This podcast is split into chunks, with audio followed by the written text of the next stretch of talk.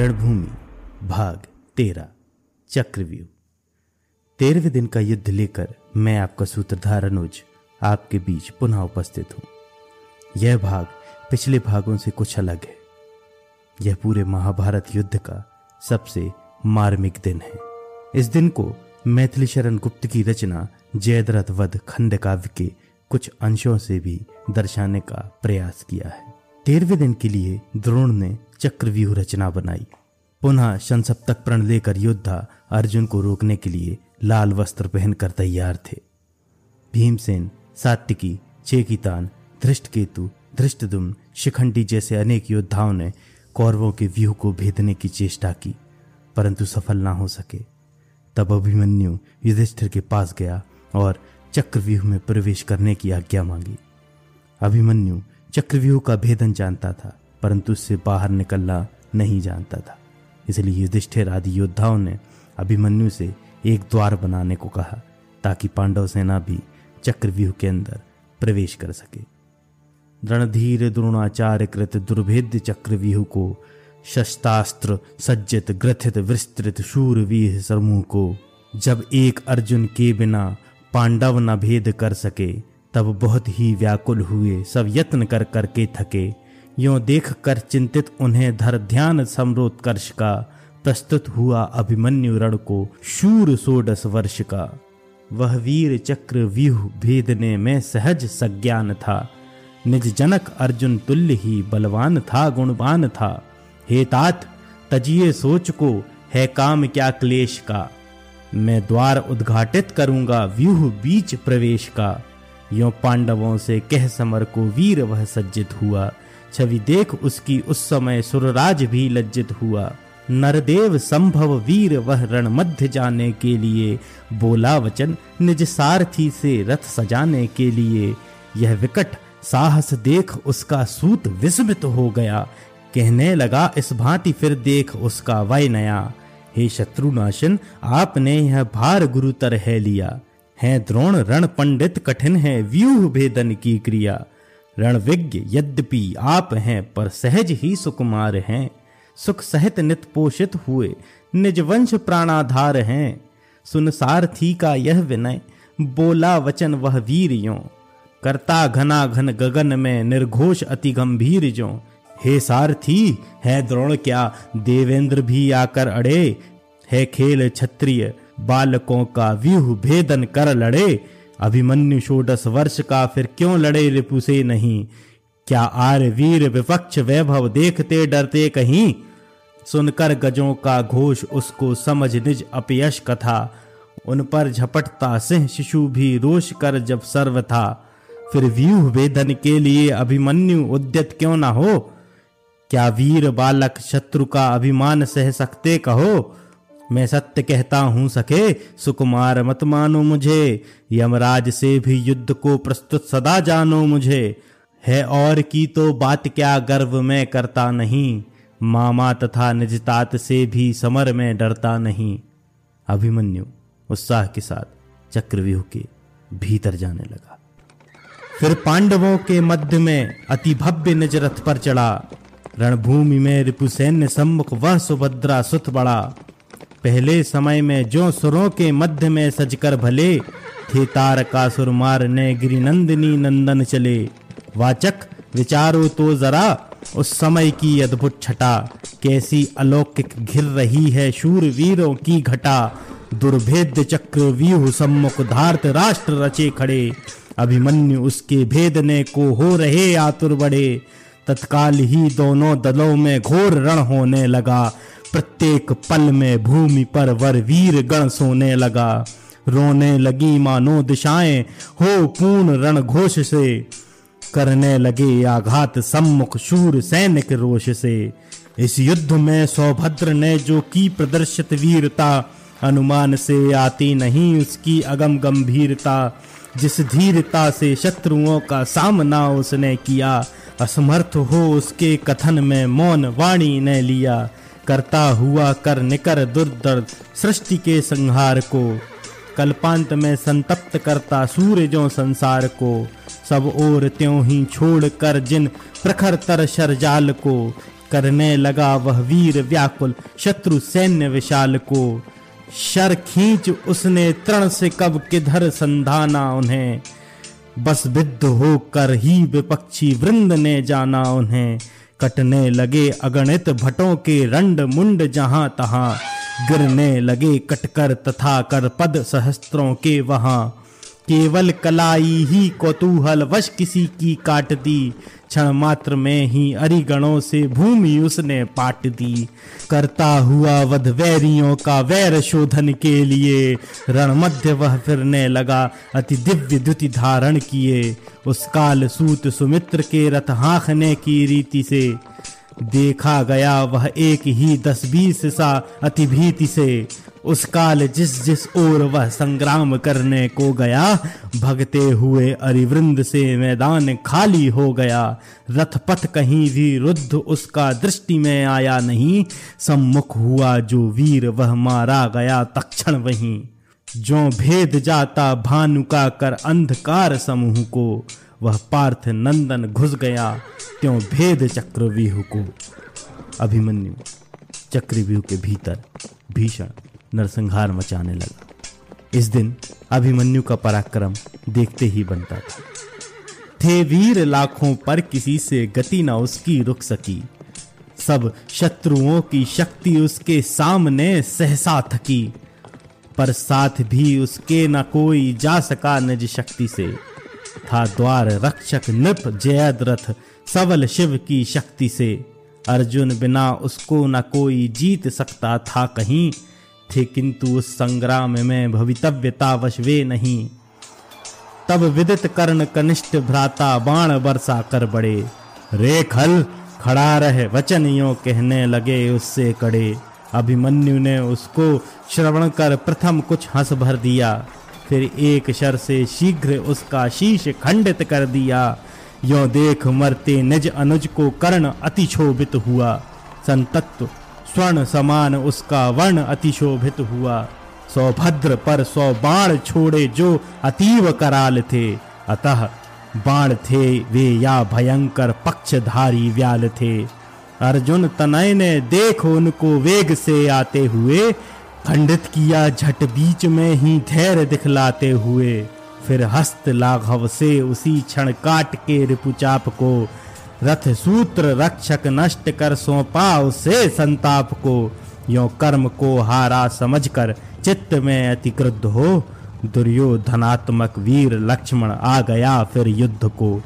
सम्मुख उसे अवलोक कर अभिमन्यु यों कहने लगा, मानो भयंकर सिंधु नद तोड़कर बहने लगा। तुम हो हमारे बंधु इससे हम जताते हैं तुम्हें, मत जानियो तुम यह कि हम निर्बल बताते हैं तुम्हें। अब इस समय तुम निज जनों को एक बार निहार लो, यमधाम में ही अन्यथा होगा मिलाप विचार लो। उस वीर के सुनकर वचन ये लग गई बस आगसी, हो क्रुद्ध उसने शक्ति छोड़ी एक निष्ठुर नागसी। अभिमन्यु ने उसको विफल कर पांडवों की जय कही, फिर शर चढ़ाया एक जिसमें ज्योति सी थी जग रही। उस अर्ध चंद्राकार शर ने छूट कर कोदंड से, छेदन किया रिपुकंठ तत्क्षण फलक धार प्रचंड से। होता हुआ इस भांति भासित शीर उनका गिर पड़ा, होता प्रकाशित टूट कर नक्षत्र जो नभ में बड़ा। तत्काल हाहाकार युत रिपुपक्ष में दुख सा छा गया, फिर दुष्ट दुःशासन समर में शीघ्र सम्मुख आ गया। अभिमन्यु उसको देखते ही क्रोध से जलने लगा, निश्वास बारंबार उसका उष्णतर चढ़ने लगा। रे नराधम नार की तू था बता अब तक कहाँ, मैं खोजता फिरता तुझे सब और कब से कहूँ यहाँ। यह देख मेरा बाण तेरे प्राण नाश निमित्त है, तैयार हो तेरे अघों का आज प्रायश्चित है। अब सैनिकों के सामने ही आज वध करके तुझे, संसार में माता पिता से है उऋण होना मुझे। मेरे करों से अब तुझे कोई बचा सकता नहीं, पर देखना रणभूमि से तू भाग मत जाना कहीं। कहियो वचन अभिमन्यु ने छोड़ा धनुष से बाण को, रिपु भाल में वह घुस गया झट भेद शीर्ष त्राण को। तब रक्त से भीगा हुआ वह गिर पड़ा, पाकर व्यथा। संध्या समय पश्चिम जलधि में अरुण रवि गिरता यथा। मूर्छित समझ उसको समर से ले गया रथसारथी, लड़ने लगा तब नृप बृहदवल उचित नाम महारथी। कर खेल कीड़ा सख्त हरि जो मारता करी को कभी, मारा उसे अभिमन्यु ने त्यों छिन्न करके तनु सभी। उस एक ही अभिमन्यु से यों युद्ध जिस जिसने किया, मारा गया अथवा समर से विमुख होकर ही जिया। तब कर्ण द्रोणाचार्य से शास्त्रर्य यों कहने लगा, आचार्य देखो तो नया यह सिंह सोते से जगा। रघुवर विशिख से सिंधु सम सब सैन्य इससे व्यस्त हैं। यह पार्थ नंदन पार्थ से भी धीर वीर प्रशस्त है। होना विमुख संग्राम से है पाप वीरों को महा। यह सोचकर ही इस समय ठहरा हुआ हूँ मैं यहाँ। जैसे बने अब मारना ही योग्य इसको है यहीं। सच जान लीजिए अन्यथा निस्तार फिर होगा नहीं। अर्जुन पुत्र अभिमन्यु तो चक्रव्यूह में प्रवेश कर गया था, परंतु अपने वर के प्रभाव से जयद्रथ ने अर्जुन के अभाव में शेष पांडवों और अन्य योद्धाओं को व्यूह के ही बाहर रोक दिया था। इस समय तक अभिमन्यु कौरव सेना के कई बड़े योद्धाओं को यमलोक पहुंचा चुका था, अतः उस पर एक साथ हमला करने के अतिरिक्त कौरव योद्धाओं के पास दूसरा कोई उपाय नहीं बचा था। तब सप्तरथियों ने वहां रत हो महादुष्कर्म में मिलकर किया आरंभ, उसको विद्ध करना मरण में। कृप कर्ण दुःशासन दुर्योधन शकुनी सुतयुत द्रोण भी, उस एक बालक को लगे वे मारने बहुविध सभी। अर्जुन तनय अभिमन्यु तो भी अचल सम विचल रहा। उन सप्तरथियों का वहां आघात उसने सब सहा, पर एक साथ प्रहार करता हो चतुर्दश कर जहां। युग कर कहो क्या क्या यथायथ कर सके विक्रम वहां। कुछ देर में जब रिपुशरों से अश्व उसके गिर पड़े, तब कूद कर रथ से चला वह थे जहां वे सब खड़े। फिर नित्य सा करता हुआ धनवा लिए निज हाथ में, डरने लगा निर्भय वहां वह शूरता के साथ में। था यद्यपि अंतिम दृश्य यह उसके अलौकिक कर्म का, पर मुख्य परिचय भी यही था वीर जन के धर्म का। होता प्रविष्ट मृगेंद्र शावक जो गजेंद्र समूह में, करने लगा वह शौर्य त्यों उन वैरियों के व्यूह में। तब छोड़ते कोदंड से सब ओर चंड शरावली, मार्तंड मंडल की उदय की छवि मिली उसको भली। यों विकट विक्रम देख उसका धैर्य रिपु खोने लगे, उसके भयंकर वेग से अस्थिर सभी होने लगे। हंसने लगा वह वीर उनकी धीरता यह देख के, फिर यों वचन कहने लगा तृणतुल्य उनको लेख के। मैं वीर तुम बहुसहचरों से युक्त विश्रत साथ हो, एकत्र फिर अन्याय से करते सभी आघात हो। होते विमुख तो भी अहो, झिलता न मेरा वार है। तुम वीर कैसे हो, तुम्हें धिक्कार 100 बार है। उस शूर के सुनियो वचन, बोला दुर्योधन आप यों। है काल तेरा अब निकट, करता अनर्थ प्रलाप क्यों। जैसे बने निज वैरियों के प्राण हरना चाहिए, निज मार्ग निष्कंटक सदा सब भांति करना चाहिए। यह कथन तेरे योग्य ही है, प्रथम यों उत्तर दिया। खरतर शरों से फिर उसे अभिमन्यु ने मूर्छित किया। उस समय ही जो पार्श्व से छोड़ा गया था तान के, उस कर्ण शर ने चाप उसका काट डाला आन के।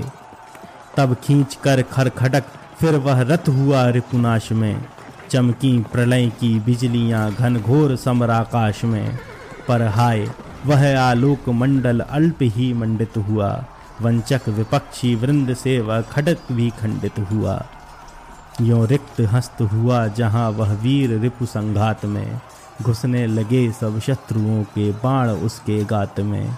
वह पांडुवंश प्रदीप यों शोभी हुआ उस काल में, सुंदर सुमन जो पड़ गया हो कंटकों के जाल में। संग्राम में निज शत्रुओं की देख कर यह नीचता, कहने लगा वह यों वचन द्रगयुग करों से नीचता। निःशस्त्र पर तुम वीर बनकर वार करते हो अहो, है पाप तुमको देखना भी पामरों सम्मुख न हो। दो शस्त्र पहले तुम मुझे, फिर युद्ध सब मुझसे करो। यों स्वार्थ साधन के लिए मत पाप पथ में पद धरो। कुछ प्राण भिक्षा मैं न तुमसे मांगता हूँ भीति से, व शस्त्र ही मैं चाहता हूँ धर्म पूर्वक नीति से। कर मैं मुझे तुम शस्त्र देकर फिर दिखाओ वीरता, देखूं यहाँ मैं फिर तुम्हारी धीरता गंभीरता। हो साथ क्या सौ भी रहो तो भी रुलाऊं मैं तुम्हें, कर्पूर्ण रण लिप्सा अभी क्षण में सुलाऊं मैं तुम्हें। निःशस्त्र पर आघात करना सर्वथा अन्याय है, स्वीकार करता बात यह सब शूर जन समुदाय है। पर जान कर भी हा इसे आती न तुमको लाज है, होता कलंकित आज तुमसे शूर वीर समाज है नीचे ये सब शूर, पर आचार्य तुम आचार्य हो। वर वीर विद्या विज्ञ मेरे तात शिक्षक आर्य हो। फिर आज इनके साथ तुमसे हो रहा जो कर्म है, मैं पूछता हूँ वीर कारण में यही क्या धर्म है? या सत्य है कि अधर्म से मैं निहित होता हूँ अभी, पर शीघ्र इस दुष्कर्म का तुम दंड पाओगे सभी। क्रोधाग्नि ऐसी पांडवों की प्रज्वलित होगी यहाँ, तुम शीघ्र उसमें भस्म होगे तूल तुल्य जहाँ तहाँ। मैं तो अमर होकर यहाँ अब शीघ्र सुरपुर को चला, पर याद रखो पाप का होता नहीं है फल भला। तुम और मेरे अन्य रिपु पामर कहावेंगे सभी, सुनकर चरित मेरा सदा आंसू बहावेंगे सभी। हे तात हे मातुल जहाँ हो करता प्रणाम तुम्हें वहीं, अभिमन्यु का इस भांति मरना भूल ना जाना कहीं। कहता हुआ वह वीर यों रणभूमि में फिर गिर पड़ा, हो भंग श्रृंग सुमेरु गिरी का गिर पड़ा हो ज्यों बड़ा। इस भांति उसको भूमि पर देखा पतित होते यदा, दोषील दुःशासन तनय ने शीश में मारी गदा। दृग बंद कर वह यशोधन सर्वदा को सो गया, हा एक अनुपम रत्न मानो मेदिनी का खो गया। अभिमन्यु के वध के साथ ही पांडव सेना में शोक छा गया। सूर्यास्त हो जाने के कारण दोनों सेनाएं अपने अपने शिविर में लौट गईं।